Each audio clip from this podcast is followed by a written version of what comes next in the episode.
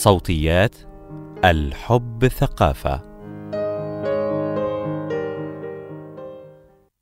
قد تجد من لا يحافظ على حياة صحية وينتظر أن تكون حياته الجنسية سليمة، ولكن الحقيقة أن الحياة الجنسية مؤشر على صحتك البدنية بشكل عام. فحوص طبية لرعاية صحتك الجنسية. مقال لمريهام فؤاد. غالبا ما لا نلتفت إلى صحتنا العامة إلا في حالة وجود مشكلة، والأسوأ أننا لا نلتفت لصحتنا الجنسية. بل في الحالة الأخيرة قد نهمل الصحة الجنسية حتى لو كانت هناك مشكلة بسبب الخجل أو التخوف من المجتمع. الصحة الجنسية مثل الصحة العامة، الحل الأفضل لها هو أن نسعى للوقاية من المشكلات، لا أن ننتظر الأمراض، وهذا لن يقيك من المشكلات فحسب، ولكن سيطيل عمرك الجنسي بحيث تحافظ على سعادتك الجنسية حتى سن متقدمة.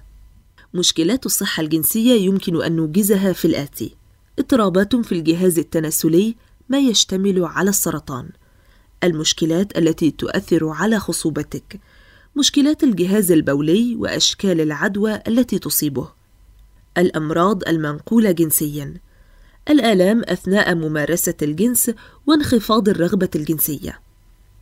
وكما ذكرنا، في معظم هذه الحالات ننتظر وجود مشكلة حتى نبدأ رحلة العلاج ولكن يمكن استباق ذلك بالوقاية والمتابعة بالفحوص الطبية هذه المتابعة لها شقان أساسيان فحص الأمراض المنقولة جنسيا ما دمت نشطا جنسيا وفحص الأمراض الأخرى التي يمكن أن تؤثر سلبا على حياتك الجنسية الأمراض المنقولة جنسيا هناك 20 مليون إصابة جديدة بالأمراض المنقولة جنسيًا تحدث كل عام، وفقًا للمراكز الأمريكية لمكافحة الأمراض والوقاية منها.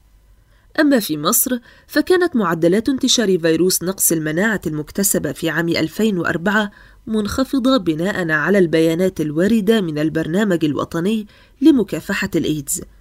ولكن هذا لا يمنع من وجود أشكال أخرى من العدوى التي قد لا ترصد بشكل دقيق. الوسيلة الوحيدة لتفادي الإصابة بالأمراض المنقولة جنسيا هي عدم ممارسة الجنس. لكن بالتأكيد ذلك ليس حلا. فإذا كنت نشطا جنسيا يجب عليك إجراء بعض الفحوص للوقاية من الأمراض المنقولة جنسيا.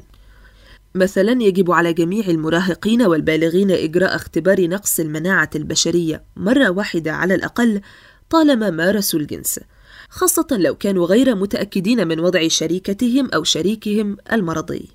أما النساء النشطات جنسيا فيجب عليهن إجراء اختبار السيلان والكلاميديا كل عام. بالنسبة للنساء الحوامل فيجب عليهن إجراء اختبارات مرض الزهري وفيروس نقص المناعة المكتسبة والتهاب الكبد بي وسي منذ بداية الحمل. يمكن أن يجرين أيضا اختبارات الكلاميديا والسيلان ويجب تكرار الاختبار حسب الحاجة لحماية صحتهن وصحة أطفالهن. أما بالنسبة للرجال والنساء المثليين والمثليات أو مزدوجي الجنس فيمكنهم إجراء اختبارات الزهري والكلاميديا والسيلان مرة واحدة على الأقل سنوياً. أما هؤلاء الذين لديهم عدة شركاء أو يقيمون علاقات عابرة يجب عليهم إجراء اختبارات متكررة كل ثلاثة أو ستة شهور. وإذا كنتم تمارسون الجنس غير الآمن أو تشتركون مع آخرين في استخدام حقن مخدرات يجب عليكم إجراء فحص نقص المناعة المكتسبة مرة واحدة في العام على الأقل. بالنسبة للمتعايشين مع فيروس نقص المناعة البشري فيجب عليهم إجراء فحص الالتهاب الكبدي سي مرة واحدة في العام على الأقل. أما إذا كنتم تمارسون الجنس الفموي أو الشرجي فيمكنكم إجراء اختبارات للحلق والمستقيم ويمكن إيجاز فحوص الأمراض المنقولة جنسيا المطلوب متابعتها في التالي فحص فيروس المناعة المكتسبة ويحمل اسم HIV1 2 AG/AB combo test فحص الالتهاب الكبدي الوبائي B. فحص مرض الزهري ويحمل اسم syphilis VDRL فحص الهربس ويسمى HSV 1 2 IgG and IgMAB سبل الحماية من الأمراض المنقولة جنسياً. أحياناً تكون ممارسة الجنس عفوية، وربما تقول أو تقولين لنفسك: مرة واحدة لا تهم، لكن ربما تؤدي هذه المرة إلى الإصابة بمرض ما، لذا حافظ وحافظي على كل إجراءات الأمان، لأنها ستحميك من الحمل غير المرغوب فيه، وأيضاً من انتقال الأمراض. لا تمارس الجنس دون استخدام واق ذكري أو أنثوي وكذلك يجب عليك أن تطلب من شريكك أو شريكتك إجراء اختبارات الأمراض المنقولة جنسياً. وإذا كان لديك عدة شركاء جنسيين فلا مفر من إجراء اختبارات الأمراض المنقولة جنسياً بما فيها فيروس نقص المناعة البشرية. ويجب إجراء هذه الفحوص عدة مرات في السنة. أخيرا تذكر وتذكري أن تقليل عدد الشركاء الجنسيين يقلل بدوره من انتقال الأمراض الجنسية أو على الأقل يحصرها في أمراض معينة.